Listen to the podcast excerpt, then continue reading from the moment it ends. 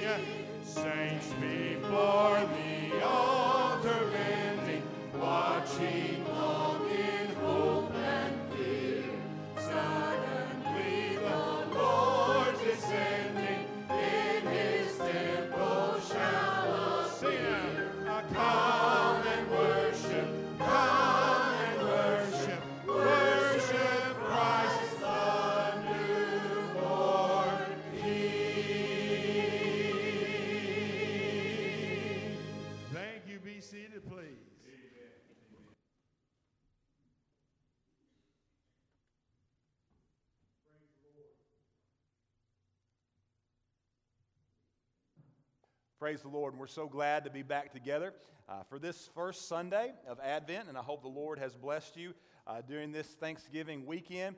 And the Lord has given you opportunity to be with family and friends. And we're excited to be here for one purpose, and that is to worship our risen Savior, Jesus Christ. And with this, the first Sunday of Advent, we focus on uh, our first candle of Advent, which represents hope. And certainly, this has been a year within our community and with our, within our sister communities where we certainly need to know of the hope of Christ, the hope that comes even in the midst of devastating circumstances in the here and the now, recognizing that the Lord is our hope and that He has given us hope not just for today, but for tomorrow and for eternity. And so this Sunday, we light the first Advent candle representing hope.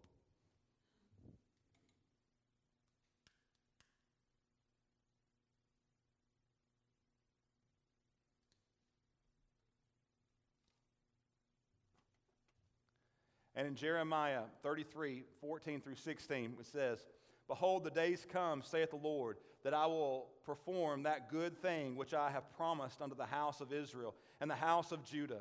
In those days and in that time will I cause the branch of the righteous of righteousness to grow up unto David, and he shall execute judgment and righteousness in the land. In those days shall Judah be saved, and Jerusalem shall dwell safely. And in this the name wherewith she shall be called the Lord our righteousness. And so we thank the Lord for this first day of Advent, which represents hope. This morning, we do want to welcome you, and for those of you that are joining us through television or through Facebook Live, we'd like to welcome you. Those of you on Facebook, if you will, there in the comment section, let us know you're there by putting your name in the comment section and any prayer requests that you might have. We'd love to be able to reach out to you and be able to pray for you this morning. And for those of you, this may be your first opportunity to be with us here at Brownsburg. We'd like to welcome you as well. So glad to have you. I'm Brother Brad Walker. I'm the pastor here at Brownsburg. And if you would fill out that card that's in front of you in the pew and place it in the offering plate that's there on the large round table in the foyer, helps us to know of your attendance, but more importantly, how we can minister to you and your family. I'm very glad to have you this morning as we uh, finish up the month of November and we head into December, there is a lot for us uh, to be focused on. And one of the first things that we focus on is our week of prayer for international missions.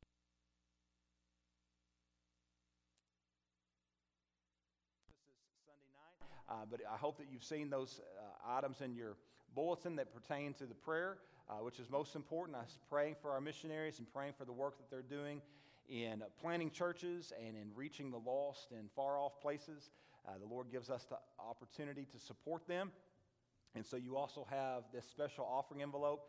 And if you'd like to give in a sacrificial way this Christmas, above and beyond your tithes and offerings, you have the opportunity to be able to give, and you can place that offering in the plate as well that's there in the foyer. Also, want to remind you uh, that coming up on the uh, 17th and the 18th will be our musical. You got to hear a little taste of that this morning. And uh, we want you to be inviting folks 6 o'clock on Saturday night and Sunday night. And on Sunday night following uh, the program, we'll also be having our Christmas fellowship. And so that'll be finger foods and desserts. And so if you'd be thinking about bringing those in, and we appreciate that.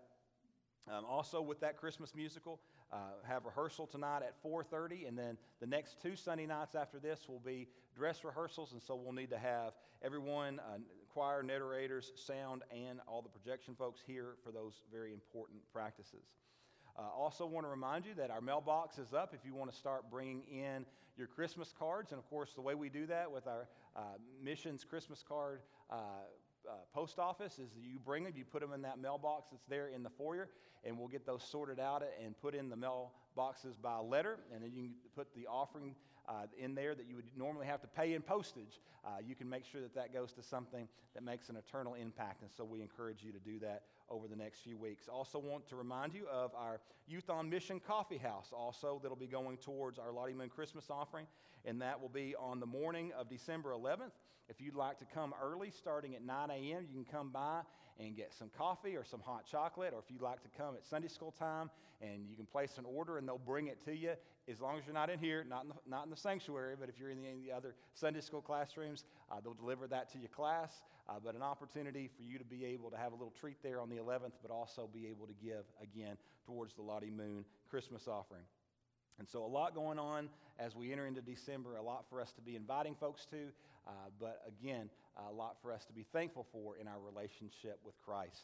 Again, we do have many on our prayer list. We've got several folks that are even in the hospital again this week, and we want to lift them up in prayer. But most importantly, praying for the lost, praying for those that do not yet know Christ as Savior and Lord, that we would have the opportunity to have a gospel conversation uh, with those the Lord has placed on our heart, with our one and that the Lord might use that in a powerful way, that as the Holy Spirit moves on their heart, that we might see them come to know Christ as Savior and as Lord.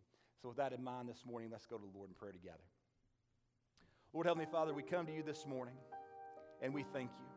We thank you for the great hope that is found in the name of Jesus. The hope of the gospel that doesn't just save us for this life, but for eternity, we know that we are yours. And so, Lord, this morning we thank you. We thank you for the cross of Calvary. We thank you that you came not just to live this life like we live it, but, Lord, to die in our place. Lord, to die the death that we should have died. And so, Lord, thank you for your great love. And this morning we lift up those many who are on our prayer list, Lord, those who are struggling health wise, those that are a part of broken relationships, Lord, that you would come in and that, Lord, you would be the God of reconciliation, and that, Lord, you would mend that which seems to be impossibly broken. Lord, that you would meet every financial need that is bringing stress into the lives of individuals and families. But most importantly, Lord, we thank you that you are the God of salvation. And we pray for those that are lost, for that spouse that's lost, for that child, that grandchild, for that best friend, coworker, classmate. Lord, that we have on our heart right now that name that is on our heart that we know they need to know you. Lord, give us a holy boldness to go and to share once again this week that they might come into a saving relationship with you. Lord, now as we continue to sing, Lord, as your word is proclaimed, Lord, have your will and have your way. For it's in Jesus' name we pray. Amen.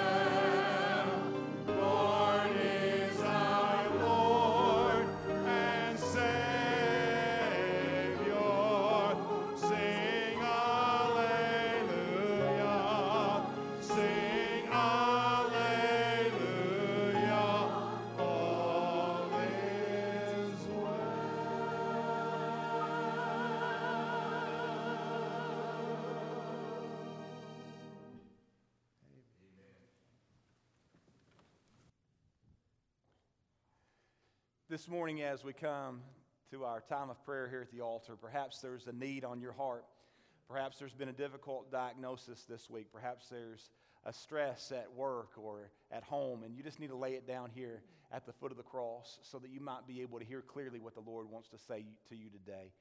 We want to do that here at the beginning of our time together, not wait till the end of the service, but really allow the Lord to take whatever those burdens are right as we begin this time of worship together. And so, with every head bowed and with all eyes closed, we want you to know this altar is open at this time. You come and let's spend time in prayer together.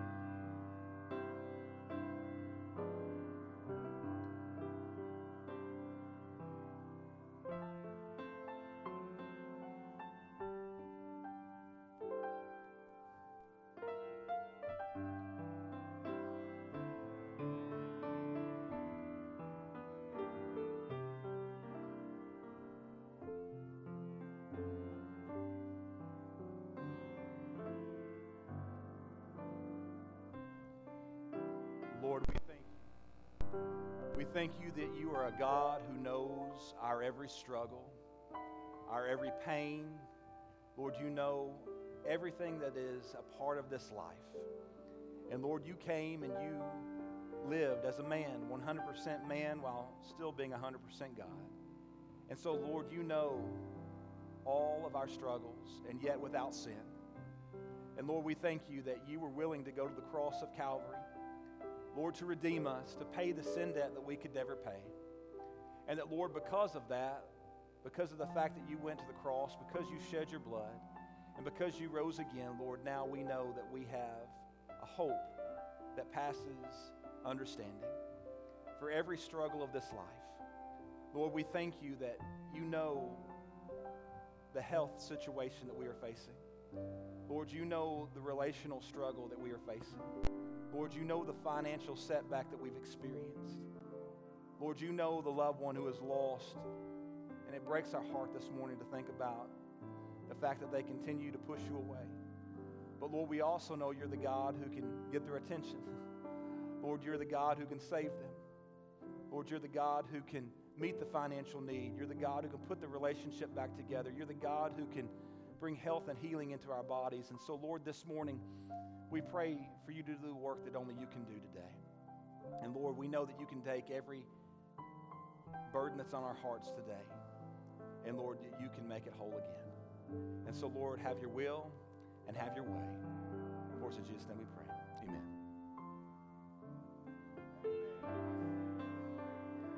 Carol of Joy says, Go and tell it on the mountain.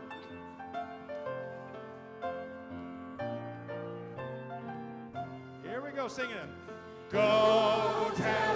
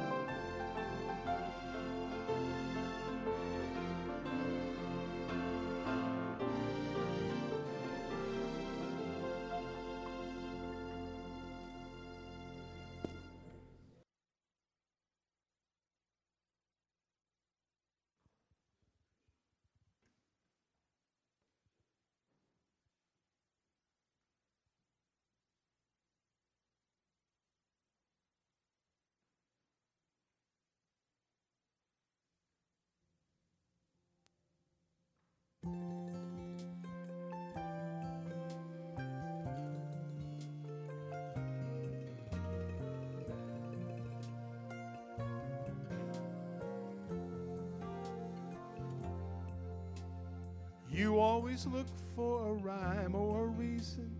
You don't know if you believe in the season.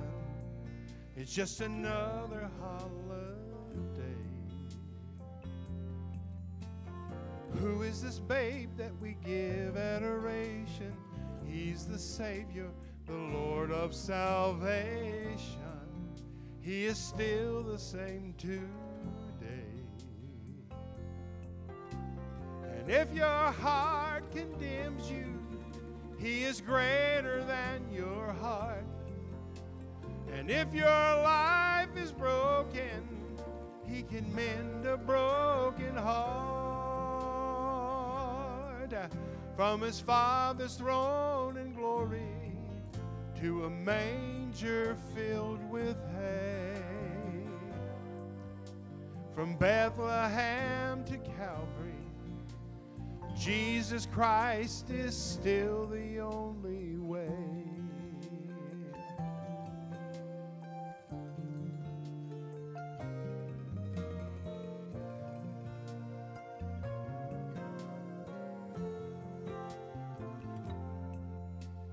Where do you run when you're trying to hide from the fear and the feelings you're locking inside you? Must you keep it all within? Here is a man who's already forgave you. He has the power to comfort and save you if you'll only let him in. And if your heart condemns you, he is greater than your heart. And if your life is broken, he can mend a broken heart. From his Father's throne in glory to a manger filled with hay. From Bethlehem to Calvary, Jesus Christ is still the only From his Father's throne in glory to a manger filled with hay. From Bethlehem to Calvary. Mm, From Bethlehem to Calvary. Jesus Christ is still the only way.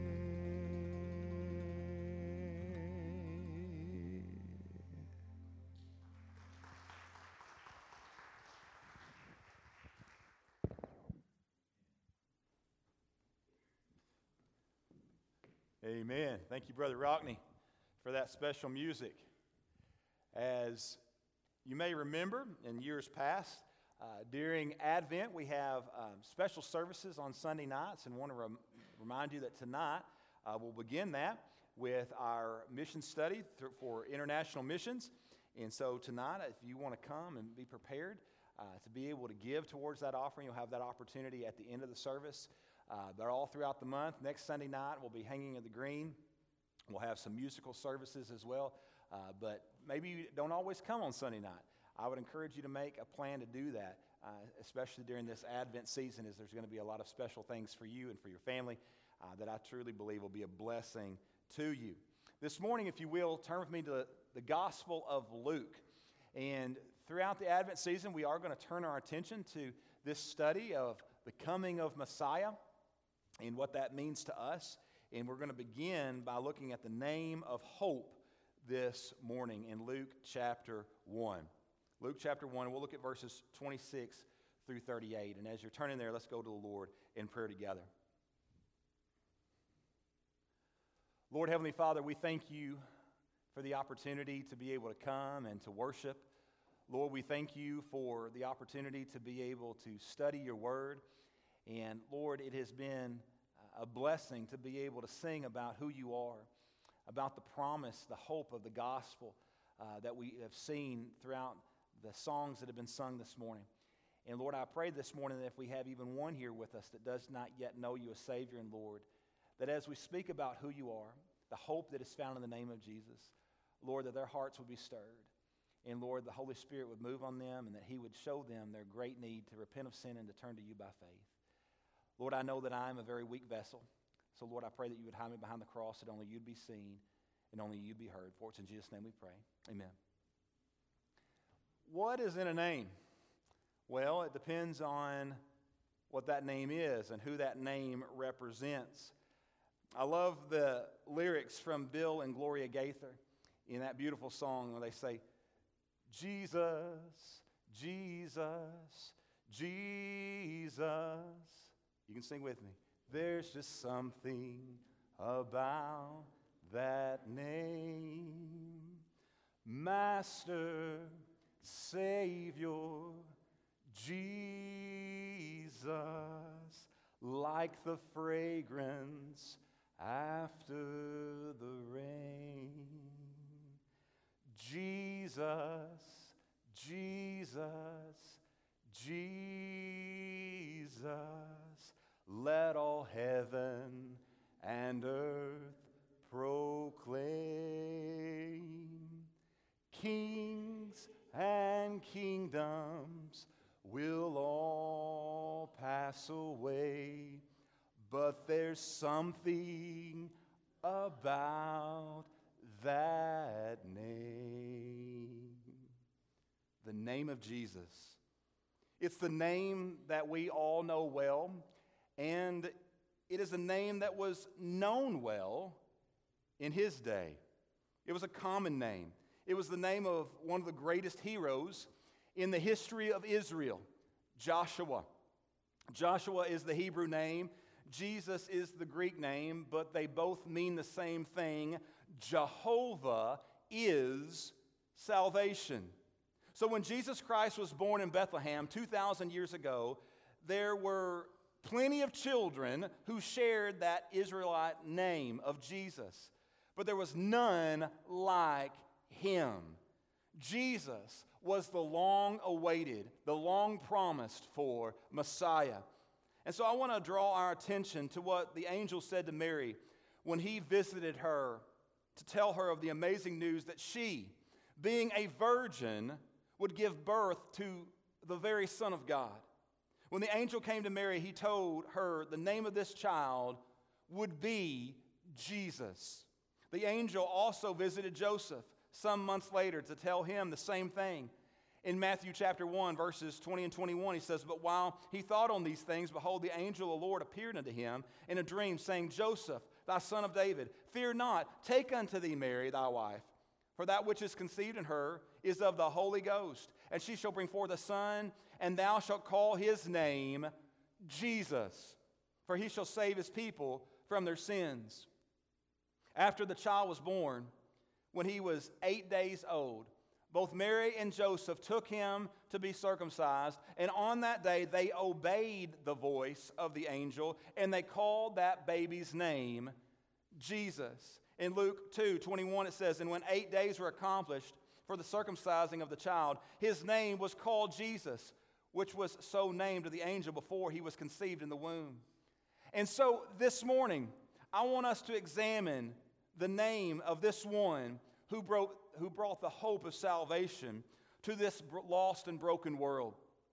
The name Jesus tells us a lot about who he is and what he came to this world to do.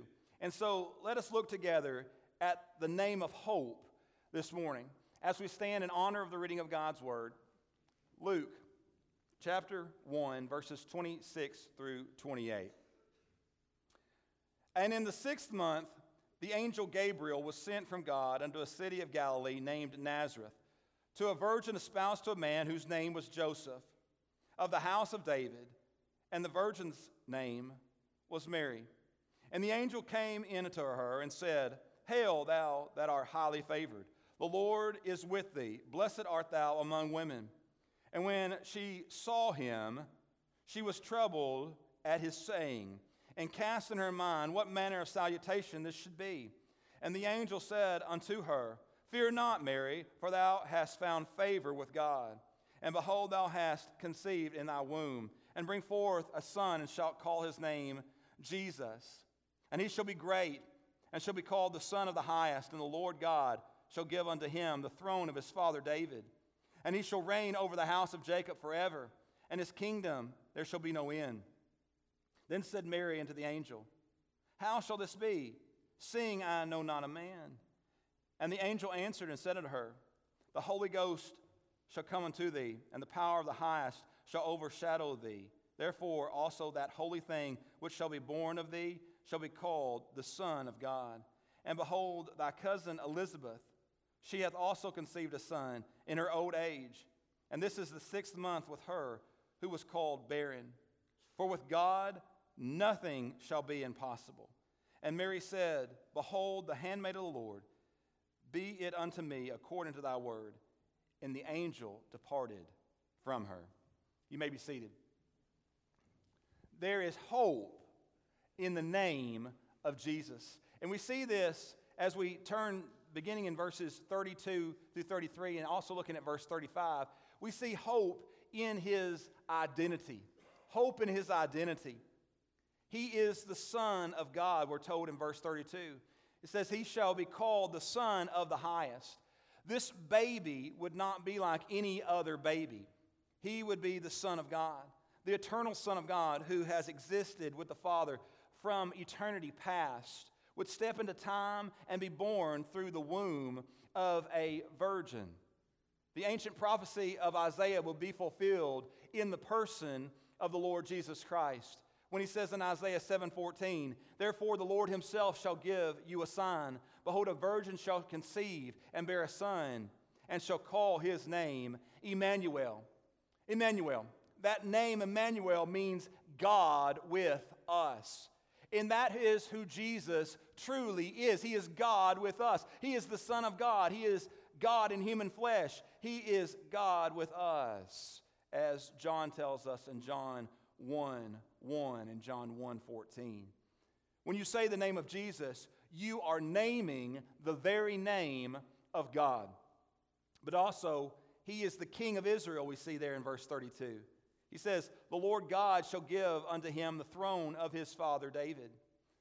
The baby born to humble people of humble means would be the, in the direct descendant of King David.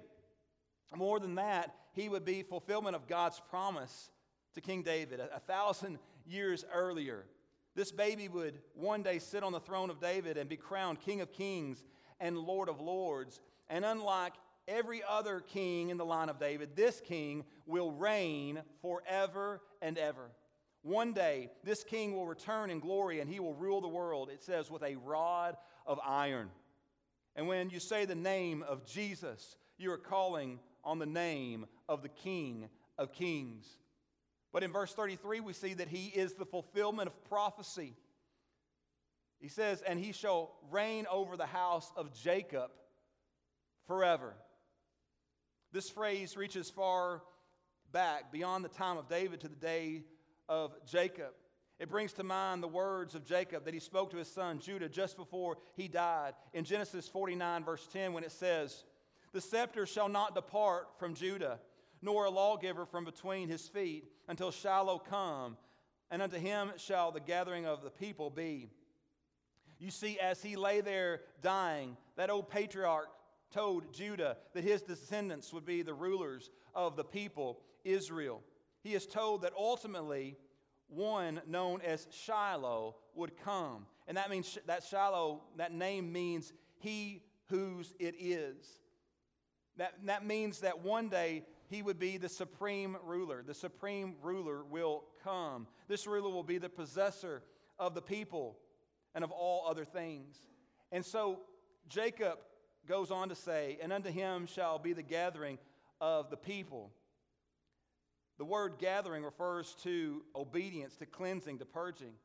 In other words, the supreme king will be reverenced by the people.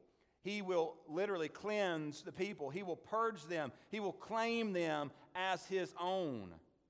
This baby named Jesus is the fulfillment of this prophecy. And so when you say the name of Jesus, you're talking about the one who perfectly fulfills all ancient prophecies concerning the Messiah, the Savior who is the Christ. But also, we see in verse 32 that he is the champion of humanity. The angel said, He shall be great. That word means to be great, of importance, great in estimation. No other birth in human history was as monumental as the birth of the Lord Jesus Christ. Because when he came into this world, he took his place as the greatest of the great. The first man was a miracle because he was made in the image of God and because God formed him from the dust of the earth and breathed into his nostrils the breath of life. We looked at that a few months ago as we began our study in Genesis. That man sinned, though, and he brought sin and death and condemnation to all of his descendants because of his decision to rebel. That man brought shame and disgrace. He brought a curse upon this entire earth and upon all of his offspring. But the second Adam, Christ, fixed everything that the first Adam broke. When Adam was born, God made him in the image of man. When Jesus was born, God was made in the image of man here. When Jesus was born, he was without sin. He lived without sin. And in his death, his, he died for our sins. The second Adam was greater in miracle than the first Adam. He caused light to shine out of darkness. He caused life to spring forth from death, and he caused salvation to destroy condemnation. He is great. He is the champion of all humanity. And when you name the name of Jesus, you are naming our only hope. But secondly, we look at verses 26 through 28 and we see hope in his poverty. In verses 26 through 28, the Bible tells us the angel came to a young maiden whose name was Mary.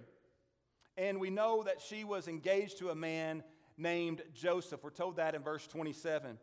And we're told that he was a carpenter by trade in Matthew chapter 13, verse 55. And so we know that Jesus was born to a family of meager means.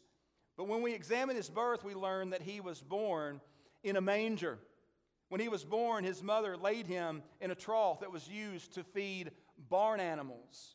She was forced to do this because there was no room for them in the inn. So, what's going on here? Well, the ancient inn was a very seedy place, to say the least. This is where the poorest of the poor of travelers would seek lodging for the night because those who had wealth, those who had any means at all, would have sought a different place to stay than the inn. They would have found a private residence to, to stay in, they would have found family or friends to stay with. The, the family of Jesus, though, could not afford such, such luxuries. They didn't know anyone, and they were forced to go where only the poor would have gone. However, when they arrived at the inn, it had already been filled to capacity because of the census. And so they had to seek shelter in another place, in an even lower place. They were forced to spend the night literally with the animals. It was there that Mary labored and delivered the very Son of God.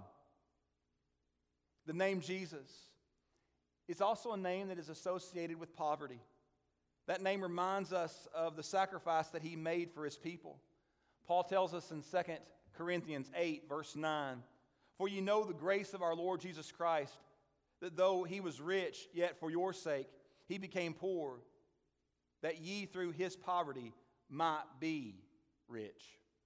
It reminds us that while he was the creator of all things, and while he lived here, he possessed nothing that was not given to him by others. And he, he lived off the gifts of those who cared about him. And when he was a child, God commanded Joseph to take Mary and, and the young child Jesus to Egypt. And that would have been an expensive trip, and they did not have the financial resources to do that. So, to finance the trip, to provide for his son, God moved on the hearts of the Magi to make a long, treacherous journey to Bethlehem with their expensive gifts of gold and of frankincense and of myrrh. We see that when he had to pay taxes, what did he get the money? He got the money out of the mouth of a fish.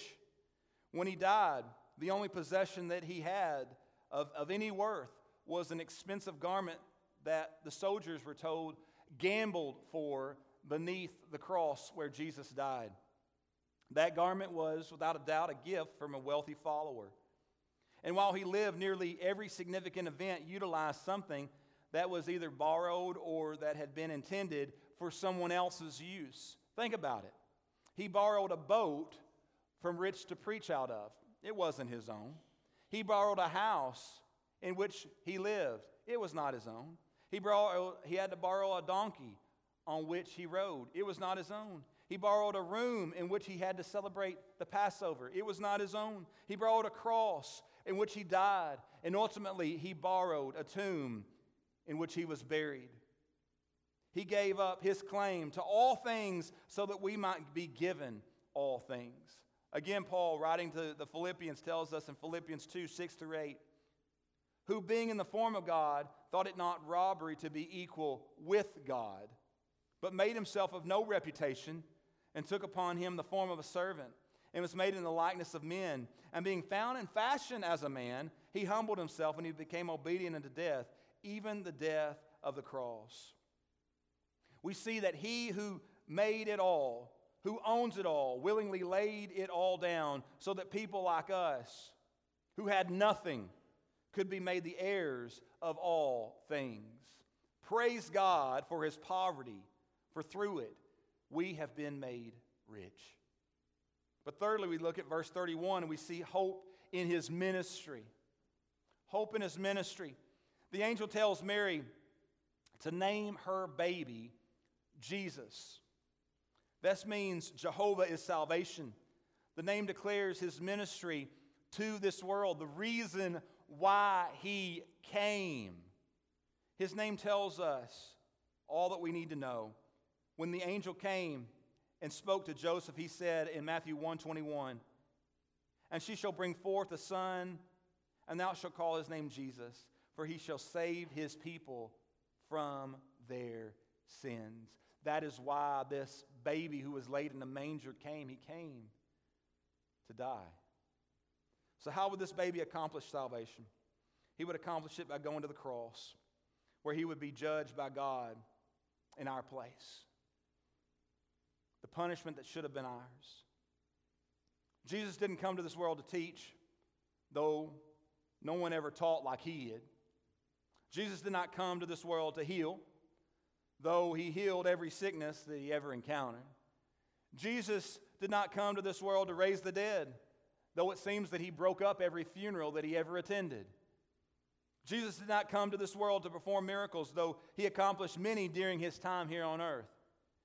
Jesus came to this world for one reason Jesus came to die, to die on the cross, and to give his life as a ransom for sinners. Jesus came to this world to die for those that he loved. John 10 11, I am the good shepherd. The good shepherd giveth his life for the sheep. Every second Jesus lived, from the second that he was conceived until he cried out from the cross, It is finished, and yielded up his spirit, was for the purpose of leading him to Calvary. Our Lord brought the greatest glory to the Father through bringing many sons to glory. He left heaven to bring you to heaven for the glory of the Father. For the glory of the Father, God, He took upon Himself humanity. For the glory of the Father, God, He lived the life in this wicked world. For the glory of God the Father, He died. For the glory of God the Father, He rose again and defeated death itself. For the glory of God, He came to this earth for you for the glory of God, He lived for you. For the glory of God, He died for you. For the glory of God, He rose again for you. For the glory of God, He did it all for you because God, the Father, called Him to do just that. And here's what He said in John 10 10 I am come that they might have life and that they might have it more abundantly. When we say the name of Jesus, we're calling to mind the great price that He paid to save us. We're remembering His boundless and unconditional love. We are calling to mind his selfless sacrifice for us. When we breathe that name, we are talking about the God who loved us so much that he bore our sins in his own body upon the cross of Calvary. What a wonderful name, the name of Jesus. But look at verse 33, and we see hope in his glory. Hope in his glory. The angel tells Mary that her son will reign. That word refers to a king, one who rules in majesty and in glory. This reminds us again that Mary's baby would be no ordinary baby, even though he was born into poverty, even though he was born in the meager surroundings of a barn and laid in a manger filled with hay. It reminds us that Mary was giving birth to the King of Kings and to the Lord of Lords.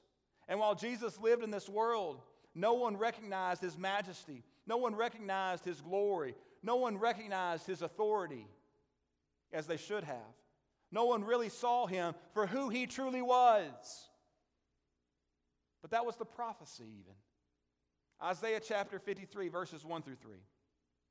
Who hath believed our report, and to whom is the arm of the Lord revealed? For he shall grow up before him as a tender plant, as a root out of dry ground. He hath no form nor comeliness, and when we shall see him, there is no beauty that we should desire him. He's despised and rejected of men, a man of sorrows and acquainted with grief. And we hid, as it were, our faces from him. He was despised, and we esteemed him not. You see, some, like the Jews, looked at him and saw a poor Jewish carpenter. Some, like the Jewish leaders, looked at him and saw a revolutionary who was stirring up the people toward revolt. Some, like the people around Lazarus' tomb, looked at him and saw a healer. Some, like those that witnessed the feeding of the 5,000, looked at him and saw a wonderful earthly king. Some, like Pilate, looked at him and saw an innocent man. Some, a few, like Martha and like Simon Peter, looked at him and saw the Son of God. And a few, like the centurion, looked at him and saw a righteous man. However, it seems that no one truly saw him for who he really was. Who he really was. Even Peter, James, and John, catching a glimpse of his glory on the Mount of Transfiguration, did not fully understand just who Jesus Christ truly was. He lived and he died as God, walking among men. And very few even had the slightest idea of who he was. But all of that will change one day. Because there's coming a day when all the world will know who Jesus Christ truly is. When he returns in glory, his enemies will know. When he reigns in glory, everyone will know. One day, the following passage will literally be fulfilled from Philippians 2 9 through 11. Wherefore, God also hath highly exalted him and given him a name which is above every name, that at the name of Jesus every knee should bow, of things in heaven and things in earth and things under the earth, and that every tongue should confess that Jesus Christ is Lord to the glory of God the Father. One day, the name of Jesus will be proclaimed from the throne of heaven. And when that precious name is uttered, the knee of every saint and angel will bow in worship and in reverence. The knee of every sinner will bow in acknowledgement of his lordship and glory. And the knee of every demon and even Satan himself will bow in recognition that Jesus Christ is Lord to the glory of God the Father. What a glorious name, the name of Jesus. Our only hope is found in the name of Jesus. When we say his name, when we sing his name, when we breathe his name, when we shout his name, when we whisper his name, when we proclaim the greatest name that has ever fallen upon the ears of humanity, we proclaim the name of the Savior of the lost of the shepherd of the sheep, of the redeemer of the soul, of the blessed bridegroom of the bride, of the lover of men's souls, of the glory of heaven, of the one who called himself our friend, and of the true and living one. This is him, but he is so much more. In that precious name, the name of Jesus, there is hope, peace, love, salvation, blessing, healing, wonder, joy, glory, and majesty. What a lovely name, the name of Jesus. At the mention of that name, hell trembles, Satan flees, sin is defeated, captives are delivered, fear gives way to peace, hopelessness is swallowed up in victory, the lost are found, the blind see, and the dead live again. What a lovely name, the name of Jesus. Because at the mention of that name, drunkards are made sober, and harlots are made pure. Addicts are delivered from their addictions, and the lost are saved. A new life begins. Oh, what a lovely name, the name of Jesus. That name marks the difference between heaven and hell, between life and death, between hope and despair, between sin and salvation, between judgment and forgiveness, between the grace of God and his condemnation. Thank God for the lovely name, the name of Jesus. Jesus bridges the gap between God and man, heaven and hell, sin and salvation, and many have shared that name. But there is only one Jesus Christ. And he is the King of kings and the Lord of lords alone forever. What a lovely name, the name of Jesus, reaching higher far than the brightest star, sweeter than the songs they sing in heaven. Let the world proclaim, what a lovely name. This morning, do you have a relationship with this one named Jesus Christ? Do you have a personal love relationship with him? Not do you have a religious experience? Not do you have your name on a roll, but do you have a relationship with the one who brings us hope? His name is Jesus. And if you're not sure if you know him this morning, I want you to know him. And I want you to be sure that you have that great hope that is found in the name of Jesus. You're going to have an opportunity here in a moment. Our musicians are coming now. And here in a moment, we're going to stand and we're going to sing. And you're going to have an opportunity to come and say yes to a relationship with Jesus Christ. And at that moment, there's going to be a spiritual battle that's going to go on. And there's going to be a spiritual battle where the enemy tries to tell you you're going to have another opportunity. You're going to have another opportunity tonight. You're going to have another opportunity next week. And he's going to lie to you because next week he's going to tell you the same thing again. But Jesus is going to be whispering in your ear and he's going to be telling you to come. Come because I love you. Come because I died for your sins. Come because I rose again. Come because I am the only hope of heaven. The question is will you come? Will you say yes to Jesus? Lord Heavenly Father, as we come to you this morning, we thank you for the beautiful name, the matchless name of Jesus, our only hope of salvation. And Lord, I've got friends with me right here today that I've been praying for for a long time. And I prayed for them this morning. And Lord, they need to be saved. And Lord, there's a lot of excuses going on in their heads right now why they're not going to come. But Lord, I pray that you would take away every excuse and that you would help them to step forward. Lord, we got a lot of moms and dads, grandparents, brothers and sisters who need to be praying for loved ones to come today. Lord, there's some folks that are watching on television, there's some folks that are watching on Facebook Live, and they're lost and they need to be saved. And I pray that they would come because it is only through your name, the name of Jesus, that we can move from spiritual death to spiritual life. Lord, we pray for that to take place this morning to your honor and glory. We love you, and it's in Jesus' name we pray. Amen. As we stand tonight and as we sing, would you come? Oh, so